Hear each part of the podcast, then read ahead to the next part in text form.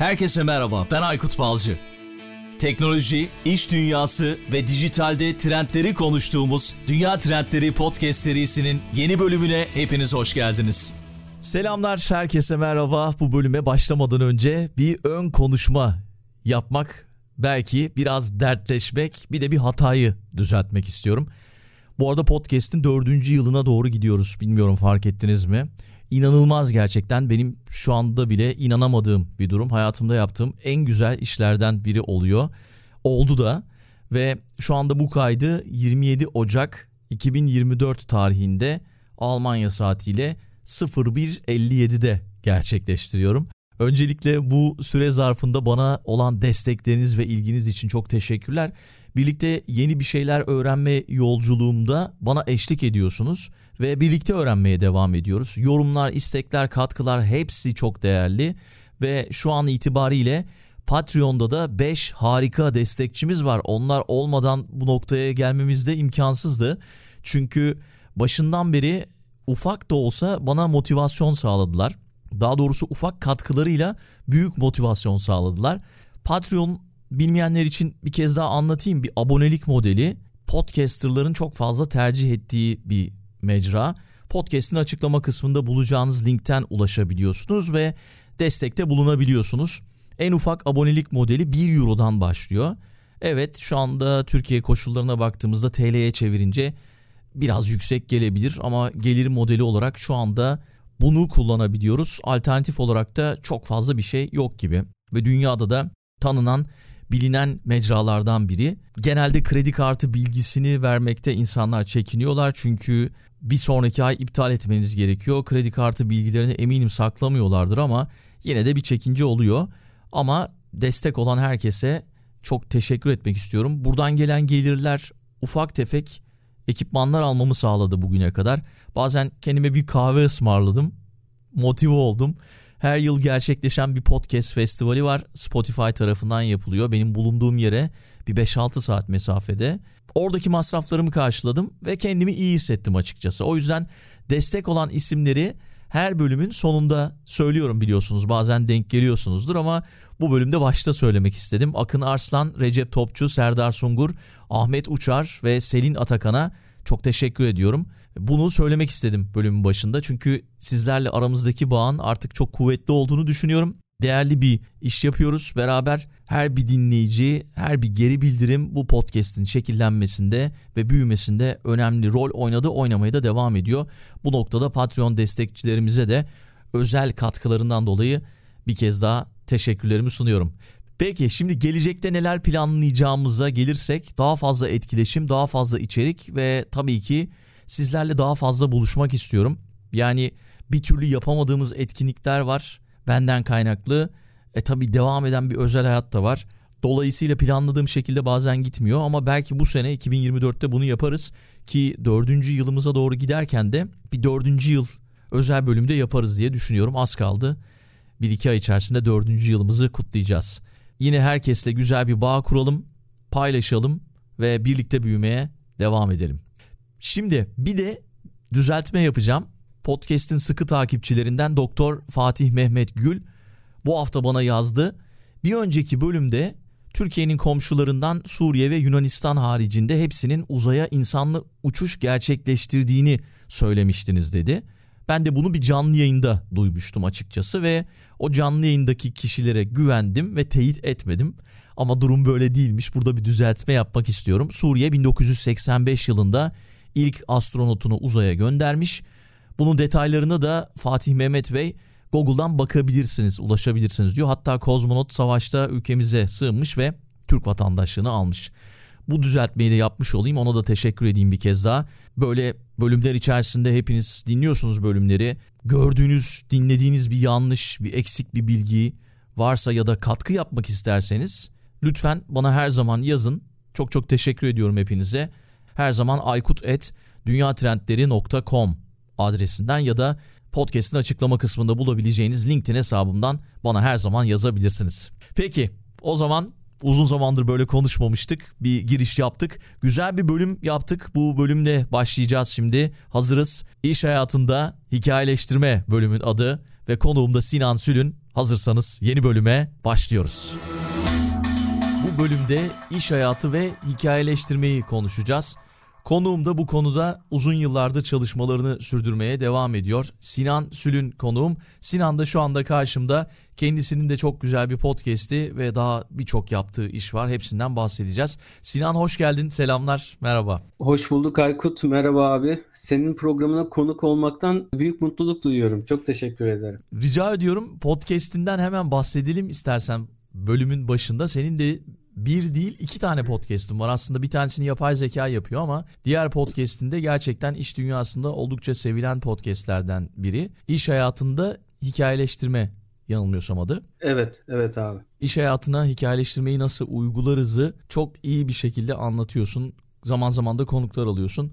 Onun için de bir podcast daş olarak öyle diyelim ya da bir podcaster olarak gerçekten tebrik ediyorum. Keyif aldığım yayınlardan biri. Çok teşekkür ederim abi. Yani senin kadar profesyonel değilim ben. Podcast sürecine bir, bir buçuk sene önce girdim podcast yapmaya. Onun öncesinde dinliyordum ama böyle bir program yapayım vesaire yoktu. Ama bu hikayeleştirme yani storytelling alanında bir şeyler yapmak gerektiğini hissediyordum ve bir de şeyi biliyordum şirketlerde, akademide ya da sanatta hikaye anlatıcılığını hem iş hem özel hayatında çok iyi uygulayanlar var. Onları da alıp farklı disiplinlerde bunun nasıl olduğunda aslında konuşmak istedim. O açıdan benim için de mutluluk verici oldu. Yani son bu Spotify'ın özeti geldiğinde gerçekten çok şaşırdım ben de. Beklediğimden daha iyi çıktı. O yüzden de hem konuklara hem katkı sunan herkese teşekkür ederim. Ama dediğim gibi ben amatör bir podcasterım abi. O yüzden de benimki sadece bir tutku. Bir tutkunun bir araca dönüşmesi. Ya zaten öyle herkes podcast'te öyle başladı. Sevilmesinin sebebi de bu bence. Biraz daha doğal akışında gitmesi, daha amatör bir ruhlu olması. Evet ben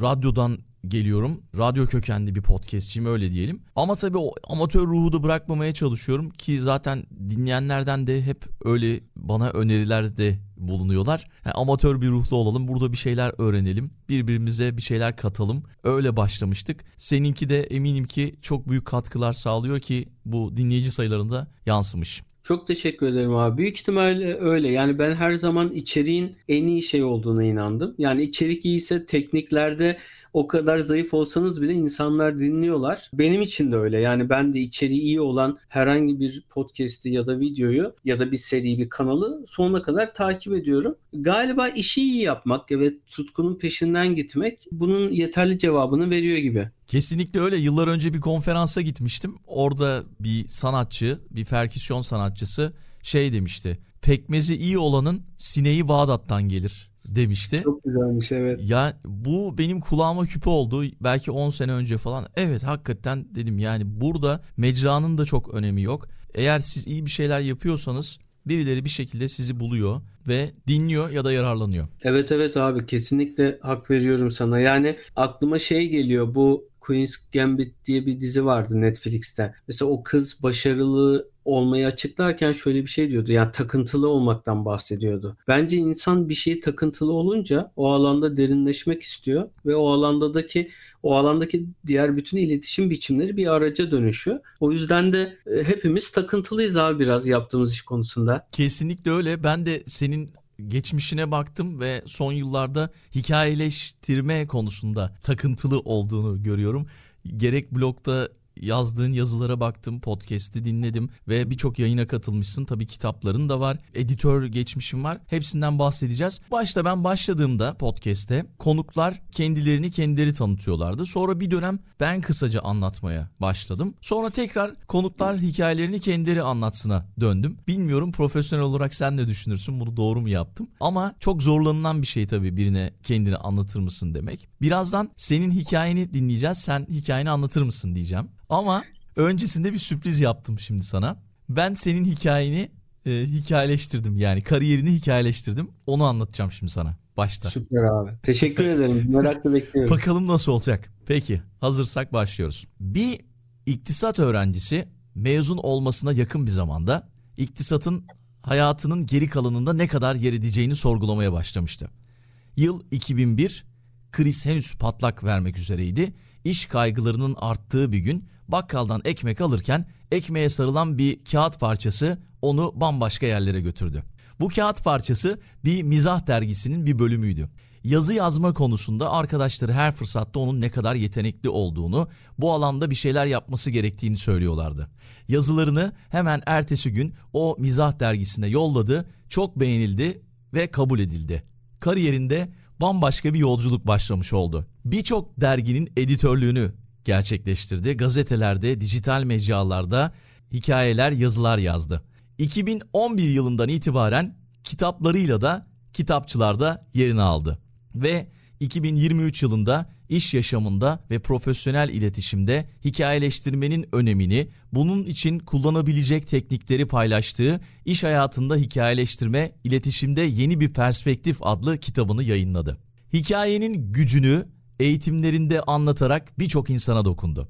Onun hayatını bir kağıt parçası değiştirmişti ama o hikayeleştirmenin önemini anlatarak insanların hayatlarını değiştirdi ve değiştirmeye devam ediyor.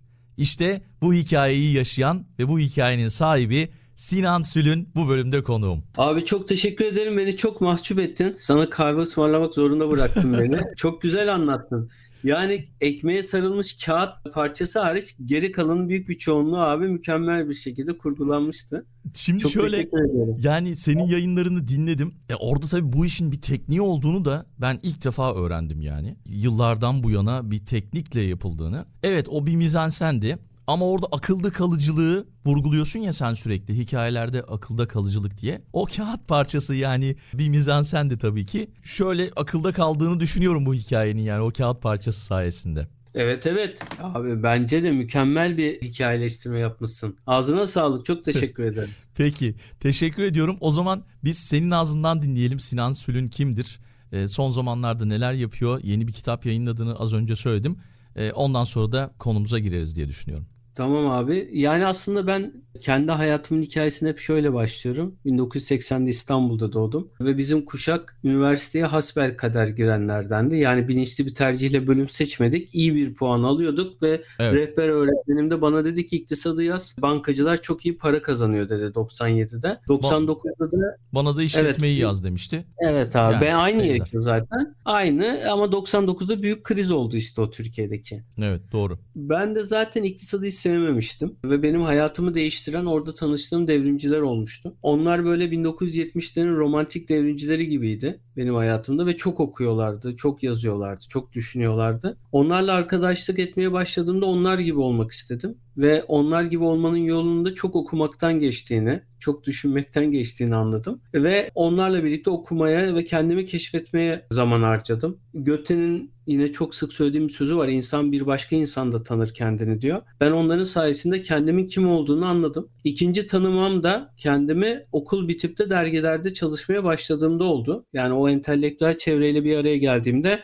her birinde kendimden bir parça buldum. Benim hayatımda işte o dönem tanıştığım Yaşar Kemal, Ahmet Erhan, Oruç Oroba, Latife Tekin, Metin Üstünde, Hatice Meryem, Orhan Pamuk, Ahmet Ümit gibi, Aysel Gürel gibi birçok insan çok derin izler bıraktı ve bunları ama hepsi de o izlerin bir kısmını hikaye anlatıcılığı olarak bıraktı. Ve o zaman karar verdim. Yani zihnimde dönüp duran hikayeleri yazmak ve anlatmak ve kitap çıkarmak. Ama e, dergiler kapandı ve ben de orta sınıf bir aileden geliyorum. Çalışmak zorundayım. İlaç şirketine girdim. Madem çalışacaktım, Yaşar Kemal'in bana öğrettiği çok güzel bir şey vardı. Dezavantajlarını avantaja çeviren insanlar bu hayatta öne geçer demişti. O yüzden de bir dezavantajın olduğunda mutlaka bundan sevin. Çünkü o seni ileriye sıçratacak zemini hazırlayacaktır. Öyle baktım ve nadir hastalıklar ve kanser alanları gibi bilerek o alanlarda çalışmayı seçtim mümessil olarak. Ve Türkiye'yi 3 sene boyunca gezdim. Yani insan olarak çok hoş yerler değil bir insanın kalabileceği ama bir yazar olarak size çok fazla hikaye veren yerler. Ama sonra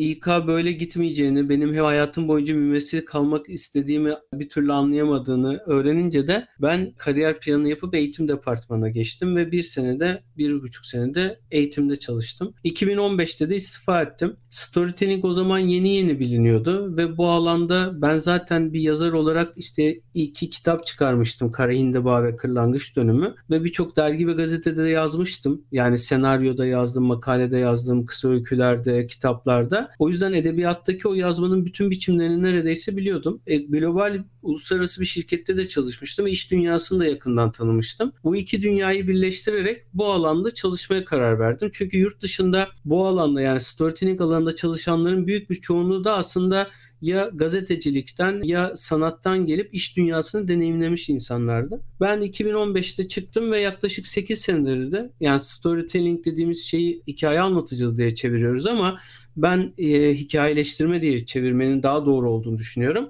Bu alanda özellikle de şirketlerle, kurumlarla ve profesyonel insanlarla çalışmaya devam ediyorum ve bir iletişim tekniği olarak da sanatta kullanılan özellikle de hikayede kullanılan teknikleri, algoritmaları, metaforları, metodolojileri ya da denklemleri iş dünyasında iletişim perspektifinde nasıl kullanırız bunu anlatıyorum. Evet. Kısaca böyle özetleyebilirim abi. Harika gerçekten.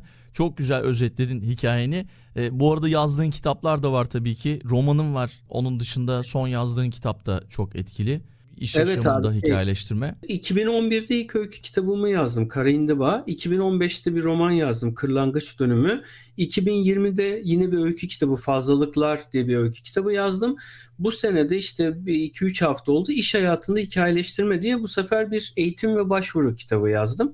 Diğer üçü edebi eserler. Bu edebiyat dışı. O yüzden de ya mutluyum. Aslında şey e, yazarlığın şöyle bir mutluluk tarafı var. Yani içinizde bir derdiniz var ve o derdi anlatmak istiyorsunuz. Hayatla, insanlıkla ya da kendimle olan derdimi 3 kitap da anlattım. Bununla da aslında hikayeleştirmeyi daha teknik bir perspektiften nasıl anlatabilirim onu yazdım. Danışmanlık var, eğitimler var, evet. podcast var. Yani birçok farklı işler yapıyorsun farklı kulvarda. Yani farklı kulvarda derken farklı mecralarda daha doğrusu aynı işi yapıp farklı mecralarda buluşuyorsun. Peki yani merak ettiğim bir konu ve uzun zamandır da e, bu konu üzerine birini konuk etmek istiyordum açıkçası ve sen de çok değerli çalışmalar yapmışsın bu konuda. Bizim için çok değerli bir yayın olacak. İş hayatı ve hikayeleştirme dedik. Hikayeleştirme nedir? Belki bununla başlayabiliriz. Belki biraz tarihinden de bize bahsedersin.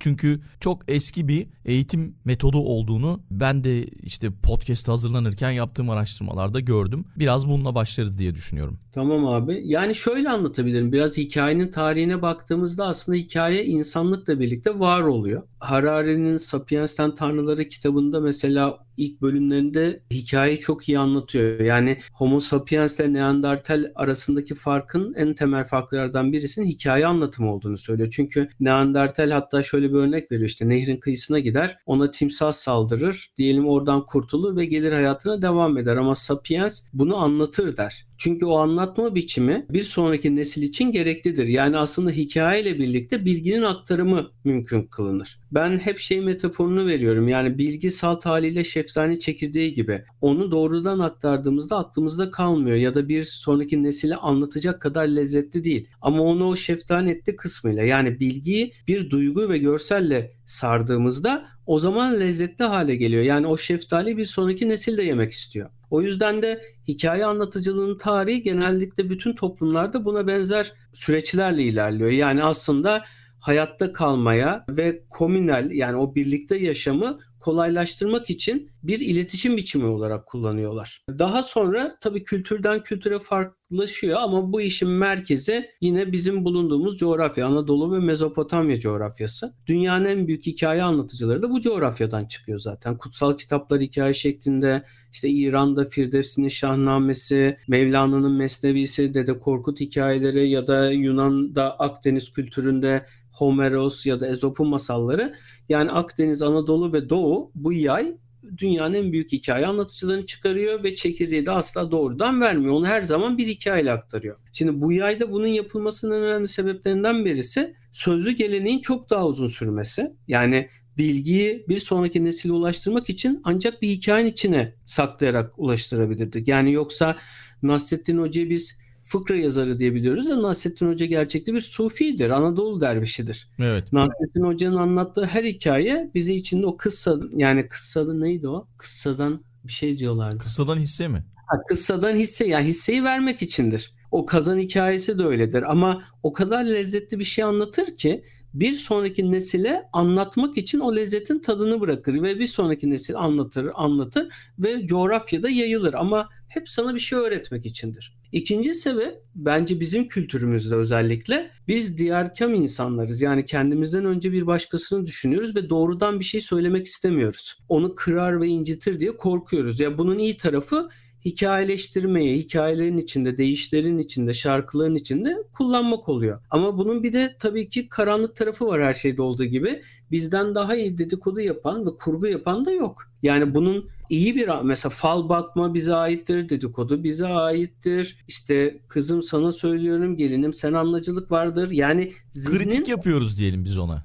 Evet abi dolaylı düşünmeye yatkınız aslında biz. Yani bizim zihnimiz çekirdeği doğrudan vermeye almaya değil de onu biraz daha dolaylı ve kurguyla almaya yatkın. Bunun mesela en güzel örneğini de eğitimlerde de anlatıyorum. Çetin Altan verir Doğu ile Batı arasındaki farkı. Batı duello yapar der, Doğu pusu kurar. Şimdi duello bir savaş şekli ve Batı özgüdür, doğrudandır. İletişim de öyledir. Ama bizim pusuyu kötü bir şey olarak düşünmeyin. Bir kurgu strateji becerisi gerekir. Yani zihnimiz bizim daha farklı çalışır. Zihnimiz evet. daha farklı çalışması zamansal olarak da benzerdir. Yani mesela bugün kullandığımız zaman batının zamanıdır. Düz lineer bir çizgidir. Yani geçmiş, şimdi gelecek. Bizim zamanımızı düşün Aykut. Bizim zamanımız hiç düz değildir. Bizim döngüseldir bizde. Her şerde bir hayır vardır. Hiçbir son son değildir. Her son yeni bir başlangıçtır. Şimdi zihnimiz döngüsel ve dolaylı çalıştığı için iletişimimiz de bu şekilde oluyor ve bu şekilde aktarıp almaya daha kolay ikna oluyoruz. Yani o yüzden ben mesela mühendis kökenli insanlarla çalışırken evet siz ya Almanya'da Norveç'te çalışsanız doğrudan o iletişimi kurun derim ama Türkiye'de çalışıyorsanız ya da Akdeniz Doğu'da o çekirdeği doğrudan veremezsiniz. Eşinize de veremezsiniz, çocuğunuza da veremezsiniz. Bırakın iş arkadaşınızı. Yani o yüzden de ikna etmek bizde çok zordur. Çünkü bizde çekirdekten değil etli kısımdan başlanır. Yani duyguyu ve görseli ver sonra asıl bilgiyi ver.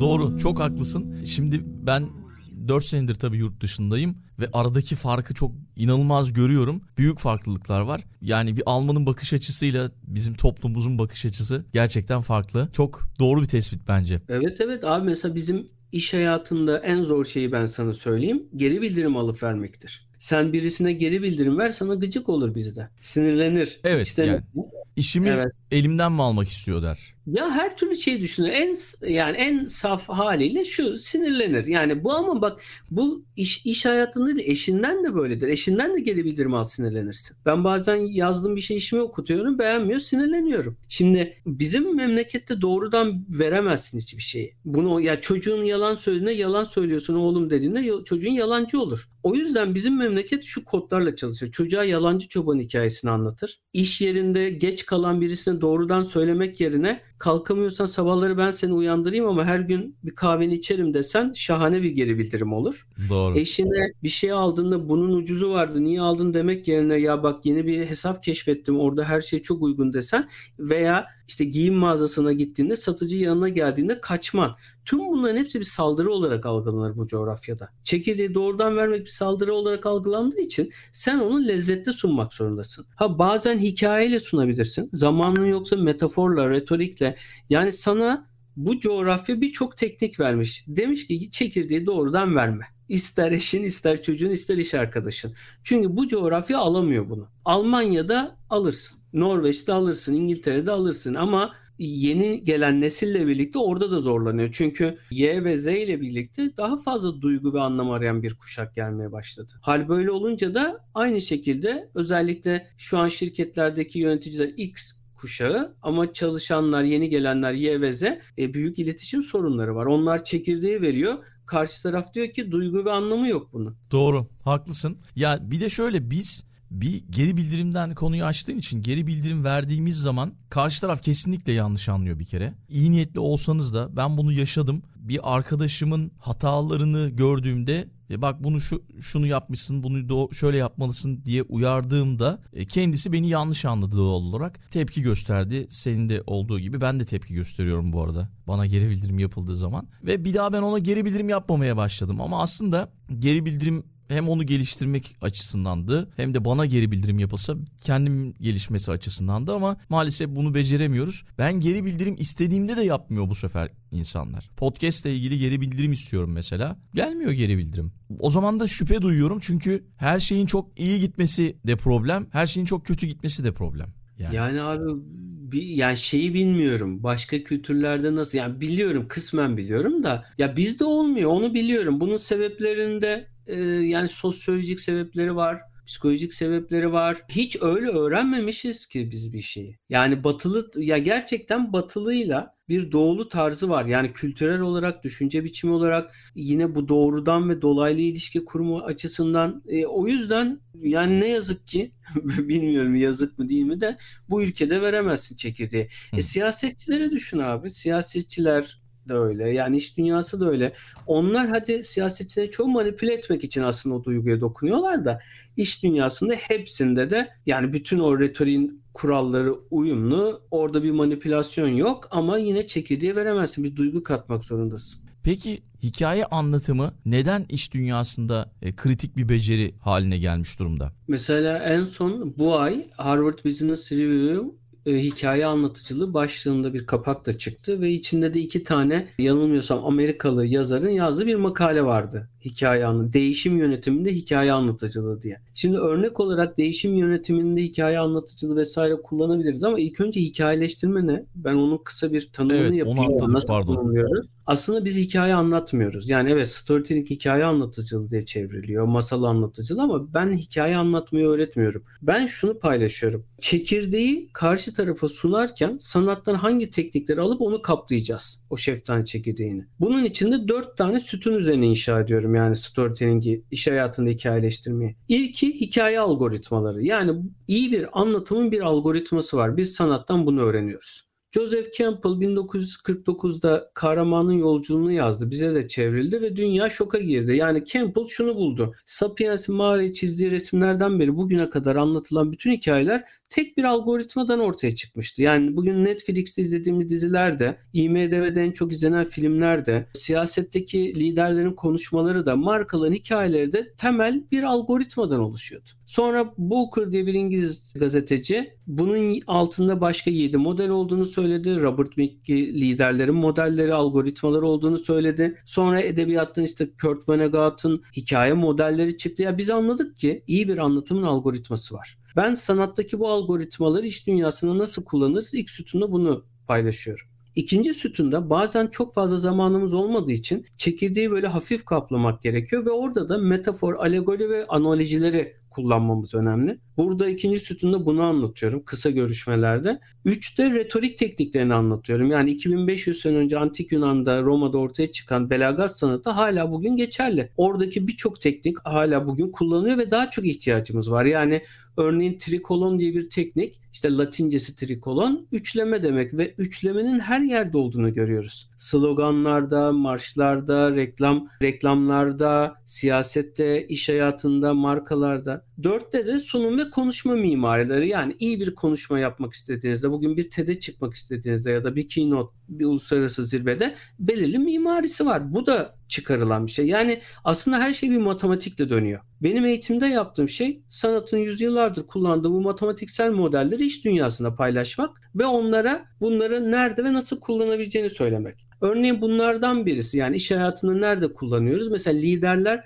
vizyonlarını ve stratejilerini anlatırken hikayeleştirerek anlatmalılar. Yani bana güvenebilirsiniz ya da bizim en önemli değerimiz dürüstlük dediğinde bu çekirdek oluyor. Bu hiçbir görsel taşımıyor. Ya da bir lider şöyle düşünün mülakata giriyorsunuz ve kendini hikayenizi anlatmak zorundasınız. Evet. Yani ben şu okulu bitirdim, şu dilleri biliyorum. Bu yine şeftali çekirdeği. Benim Google'dan, LinkedIn'den öğrenebileceğim bir şey. Yani ben hep şey örneğini veriyorum. Diyelim bir marka şöyle anlatıyor kendine. Biz 75 senelik bir markayız. E bu güzel ama bu çekirdek akılda kalması çok zor. Ama bir çınar ağacı gibi kökleri derinde ve dalları geleceği uzanıyor dediğimizde bir metaforla aynı şeyi anlatırız. Birisi mülakata girdiğinde ben İstanbul Üniversitesi İktisat okudum dediğinde bu çekirdek olur. Birisi ben hayatım boyunca sayıları çok sevdim o yüzden iktisadı seçtim dediğinde bu hikayeleştirilmiş olur. Çekirdek aynıdır ama birinde artık bir duygu vardır. Ya da bir lider takım ben sizin mükemmel bir uyumla çalışmanızı bekliyorum demek yerine bir kadın voleybol takımında ya da bir basketbol takımından örnek verip onların hikayesini anlattığında ben ne demek istediğini daha rahat anlarım. Çünkü beynimiz aslında görsel ve duyguyla tetiklenen bir hafızaya sahip. O yüzden de hikayeleştirmenin yaptığı şey bu. Yani çekirdeğin dışında sana bir görsel ve duygu verdiği için bu uzun süreli hafızada kalabiliyor. Ve böylece asıl mesajı unutmuyorsun. Bizim tek derdimiz o. Verdiğimiz bilginin unutulmaması, karşımızdaki kişilerin bizi odaklı bir şekilde dinlemesi ve dikkatle bir şeyi alıp onu içselleştirmek. Aslında sanatın yaptığı şey bu.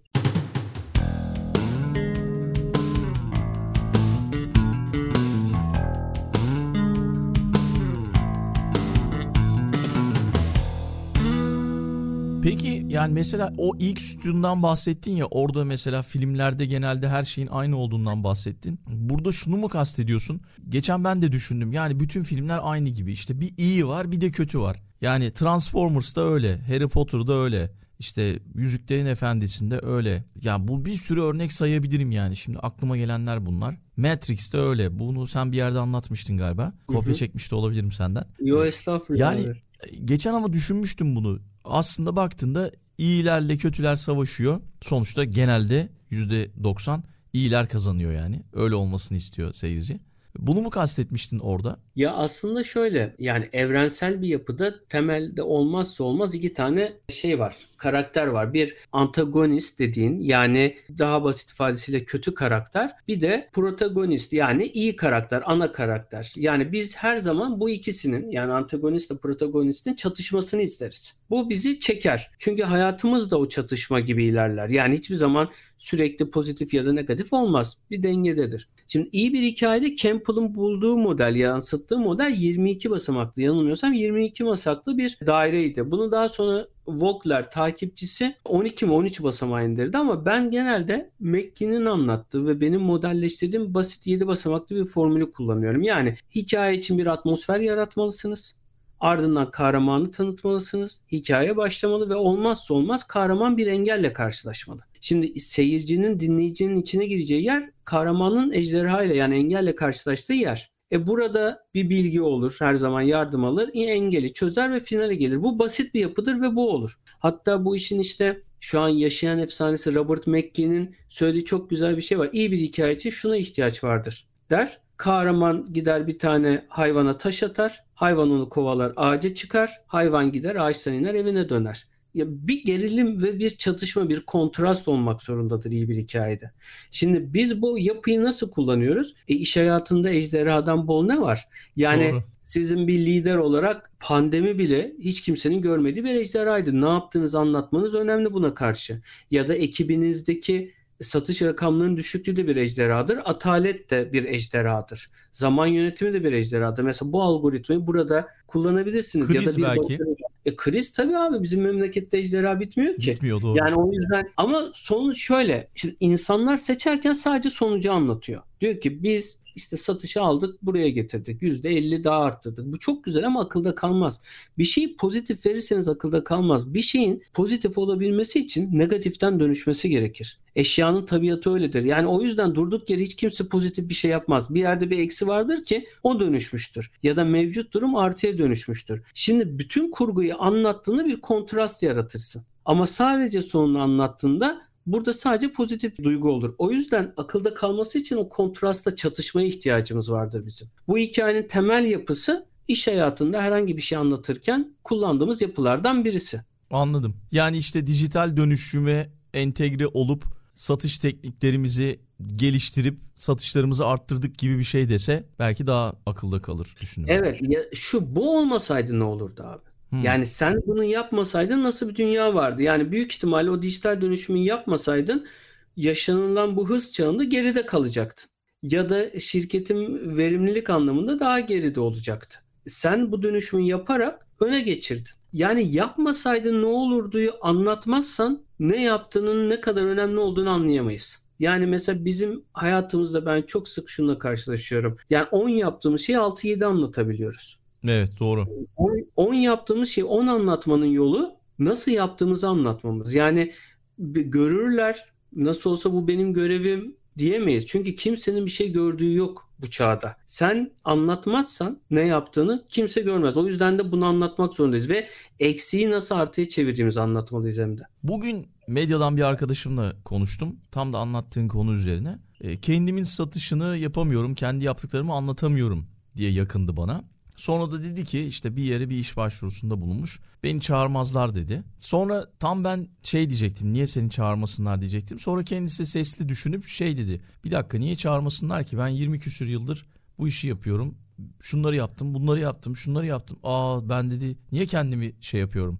Yani benim ya bir sürü şey yapmışım ben gibisinden kendi kendini böyle e, şey yaptı. Hikayesini anlattı. İşte o özgüven olayı herhalde olmuyor bizde ya da anlatamıyor muyuz, utanıyor muyuz bilmiyorum yani. Kendimizi ifade mi edemiyoruz? Ya genel olarak benim fikrim şu abi. Bir dediğin çok doğru. Utanıyoruz, imtina ediyoruz kendimizi anlatmaktan. Çünkü böyle bir kültürden geliyoruz Anadolu kültüründe. Aman oğlum aman kızım abartma, aldığın bir şeyi gösterme. Ya şu anki Instagram teşhirinin tam aksi bir kültürde yetiştik. Hali böyle olunca anlatmakta imtina ediyoruz, çekiniyoruz. Ya da zaten görürler diyoruz. Ama ben mesela eğitimlerde de, danışmanlıklarda da bahsediyorum. Kimse bizi göremez. Çünkü Doğa şöyle çalışıyor. Senin bıraktığın boşluğu birisi doldurur ve 10 yapıp 6 anlatan birisinin boşluğunu 2 yapan doldurur. Ve günümüz dünyası 2 yapıp 10 anlatanların dünyası. Artık böyle bir imajlar dünyasında yaşıyoruz. O yüzden de bizim gibi insanların 10 yaptığı şeyi 10 anlatması gerekiyor. Yani İsmet İnönü'nün sözü gibi namuslular da namussuzlar kadar cesur olduğunda ancak kurtuluş mümkün olur.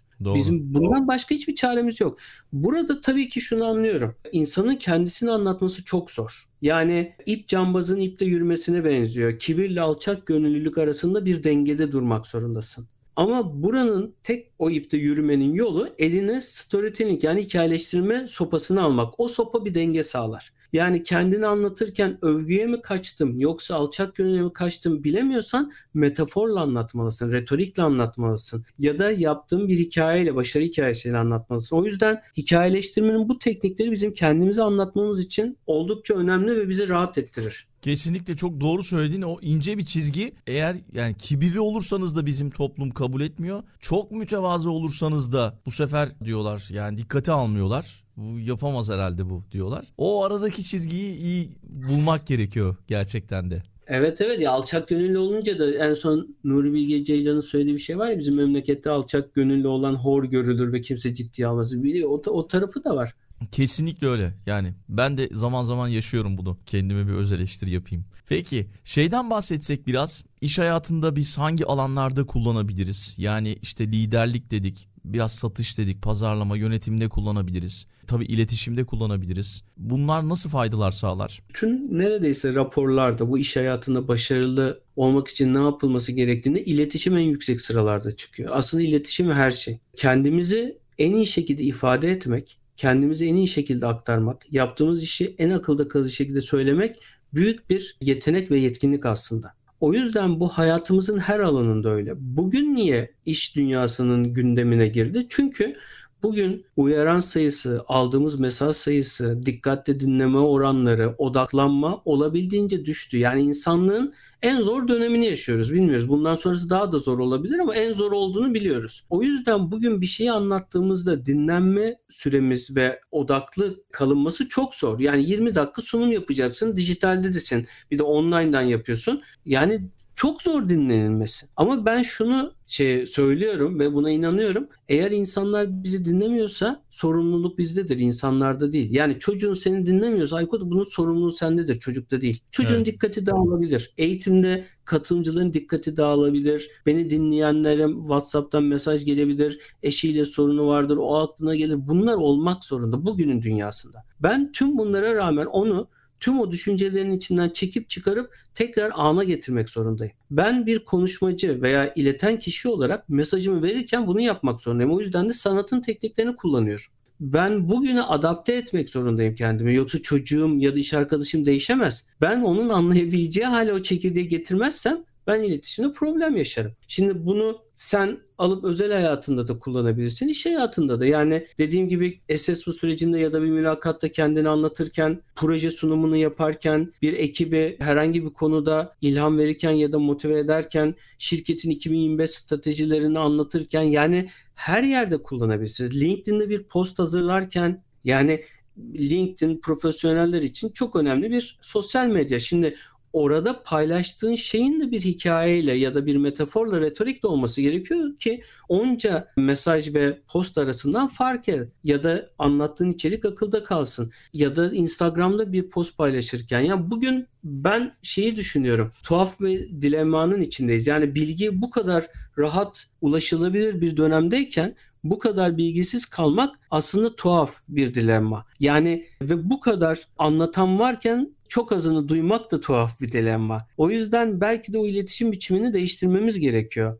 Yani şeyi bilmiyorum. Mesela yeni kuşağı, yeni doğan çocuklarla nasıl bir iletişimde bilmiyorum. Çünkü mesela bir grup e, dil bilimci ve iletişimci dilin öleceğini ve emojiler dünyasına geçeceğimizi yani hieroglif evet. gibi bir şeyin olacağını söylüyor. Burası çok daha belirsiz bir alan. Burayı bilmiyorum ama yani burada yeni doğan çocuklar ama şu an bizim kuşak Y, Z'ye kadar çekirdeği nasıl verebileceğimizi biliyoruz ama yeni kuşağı hiç kimse kestiremiyor. Kesinlikle çok doğru. Yani bir de yani yapay zekanın yükseldiği bir yıl içerisindeyiz. İnanılmaz böyle içerikler konusunda yapay zeka bu sene çok büyük bir yükselme yaşadı. İşte ChatGPT örneğini verecektim. İnsanlar hikayeleştirmeyip artık ChatGPT'ye yazdırıyorlar o postları LinkedIn'de ama şimdi şu anda sen söyleyince fark ettim. Orada bir hikaye anlatıldığı zaman o daha fazla etkileşim alıyor. Bu gerçek. Kendi hikayesini anlattığı zaman o kullanıcı takip ettiğimiz kişilerden bahsediyorum.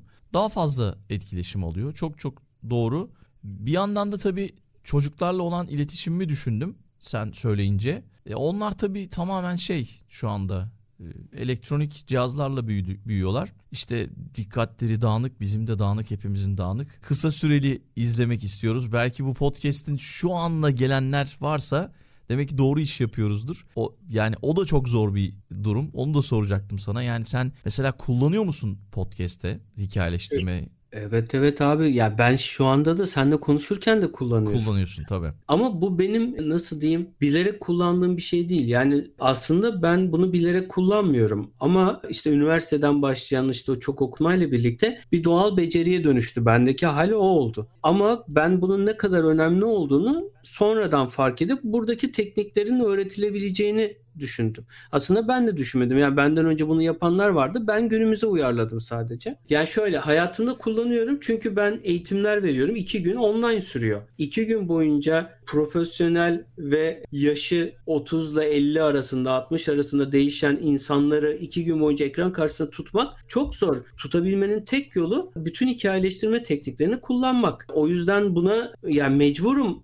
dinletebilmek için. Başka türlü TRT açık öğretim dersi gibi olur abi. Ben anlatırım anlatırım 20. dakikada herkes kamerasını kapatır arkadan WhatsApp'a bağlanır işlerini yapar. Ya bunun başka yolu yok. Benim bildiğim başka yolu yok. Yani sanatı kullanmaktan başka çaremiz yok bugün. Doğru. Peki yavaş yavaş sona geldik ve güzel de gidiyor aslında hikaye konuşmak çok keyifli. Sabaha kadar da konuşuruz. Hikayeler de anlatırız aslında. Belki son olarak şunu sorabilirim. Herkes şu anda bizi dinleyenler merak ediyorlardır. Başarılı hikayeler nasıl anlatabiliriz diye ufak ufak belki ipuçları verirsin. Büyük çoğunluğunu eğitimlerinde anlatıyorsundur ama böyle insanların kafasında bir şey oluşması açısından e, önemli diye düşünüyorum bu ipuçları. Yani başarılı bir hikaye için o biraz önce de bahsettiğimiz gibi o çatışmaya, kontrasta ihtiyacımız var eksiyle artının bir araya gelmesi gerekiyor. Yani çatışma olmadan iyi bir hikaye olmuyor. Onun dışında mesela ben şeyde Yaşar Kemal'i ilk yazar olma sürecinde tanıştığımda ona bir gün şeyi sormuştum. İyi bir hikaye nasıl anlatılır, yazılır hocam diye.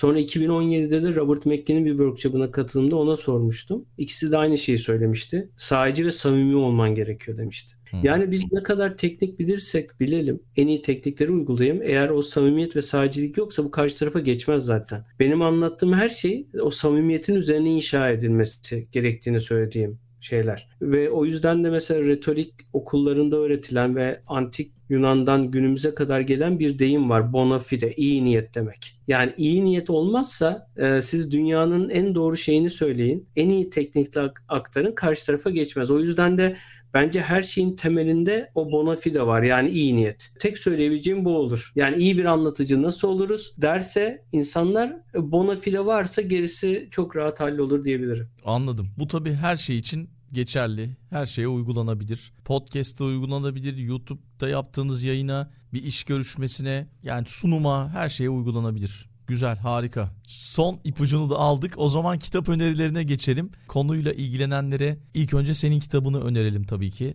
Ee, o bir dursun. Ee, onun dışında neler önermek istersin? Abi onun dışında e, yani Türkçe'de yazılan en iyi kaynaklardan birisi Annette Simmons'ın Hikayenin Gücü diye bir kitabı var. Onu tavsiye ederim. Onun dışında Carmen Gallo'nun Ted gibi Konuş ve Hikaye Anlatıcısının Sırrı kitaplarını tavsiye ederim düşünüyorum. Joseph ne Campbell olabilir? demiştin galiba bir de. Joseph Campbell dedim ama çok teorik bir kitaptır. Yani bu alana girip eğitmen ve danışman olacaklar varsa ya da entelektüel olarak bu tür yani hikayelerin çıkışını mitolojik olarak nereden geldiğini öğrenmek isteyenler varsa okusunlar ama ben iş dünyasına yönelik tavsiye etmiyorum mesela Campbell'ı. Yani vaktiniz varsa ve entelektüel bir okuma yapacaksanız yapın. Robert McKee'nin de öyledir mesela. Onun kitapları da çok teorik kitaplardır. Ama mesela Robert McKee'nin Harvard'da mesela röportajı ya da yazıları daha değerlidir iş dünyası için. Ya da Campbell'ın üzerine yapılan analizler daha değerlidir. O yüzden onları çok tavsiye etmiyorum. Bu bahsettiğim hikayenin gücü, Carmen Gallo'nun kitapları, e, hikaye ilgili teorik olarak bence Sapiens'ten Tanrılara veya hikaye tasarımı gibi kitaplar iyi kitaplar. Onun dışında bence iyi bir anlatıcının yolu iyi bir anlatıcı olmanın yolu multidisipliner olmaktan ve entelektüel olarak da birçok pencereden e, aynı anda bakmayı gerektiriyor. O yüzden de benim bu kitapların dışında kişisel gelişim kitapları içinde kişisel gelişim raflarında yer almayan kitapları okumalarını tavsiye ederim. Yani romanlar, Güzel. şiirler, öykü kitapları, tarih mutlaka bir hobilerinin ve sporla ilgilenmeleri ve burada öğrendiklerini de iş dünyasına metaforlarla aktarmaları önemli. Ya benim gördüğüm sanatta da akademide de iş dünyasında iyi anlatıcıların hepsinin bir hikaye çantası var ve multidisipliner bir bakış açıları var. Farklı alanlarda farklı şeyler yapıyorlar. Ben de ona inanıyorum. Yani insanın iyi bir anlatıcı, iyi bir iletişim yeteneğinin olması için çok fazla okuması, düşünmesi ve araştırması gerekiyor farklı alanlarda. Bunu tavsiye edebilirim. Peki çok teşekkür ederiz Sinan bu bölümde konuğumuz olduğun için. Çok değerli bir yayın oldu. Eminim güzel geri dönüşler alacağız ve hikayeleştirme ya da işte storytelling önümüzdeki yıllarda bence çok daha önem kazanacak. Sen bunu eğitimlerinle, verdiğin danışmanlıklarla anlatıyorsun eminim ki. Bundan sonrası için de başarılar diliyorum. Çok çok teşekkür ediyorum bu bölümde konuğum olduğun için. Çok teşekkür ederim abi. Ben de senin programına konuk olduğum için çok mutluyum. Dünya trendlerine. Yani bu da bir trend. Ama e, benim fikrim, benim fikrim değil aslında herkesin fikri benim alanda çalışan. Yani hep vardı. Bundan sonra da var olmaya devam edecek. Çok teşekkür ederim. Herkese güzel hikayeler dileyim. Peki. Tekrar buluşmak üzere o zaman. Sağ ol abi. Görüşürüz. Dünya Trendleri Podcast serisinin bu bölümünün sonuna geldik. www.dünyatrendleri.com Twitter'da @dünyatrendleri, Instagram'da dünya.trendleri adreslerinden Dünya Trendleri Podcast'i takip edebilirsiniz. Unutmayın önerileriniz ve merak ettikleriniz içinse info gmail.com adresinden mail atabilirsiniz. Bu bölümü dinlediğiniz için çok teşekkürler. Yeni bölümde tekrar buluşmak üzere.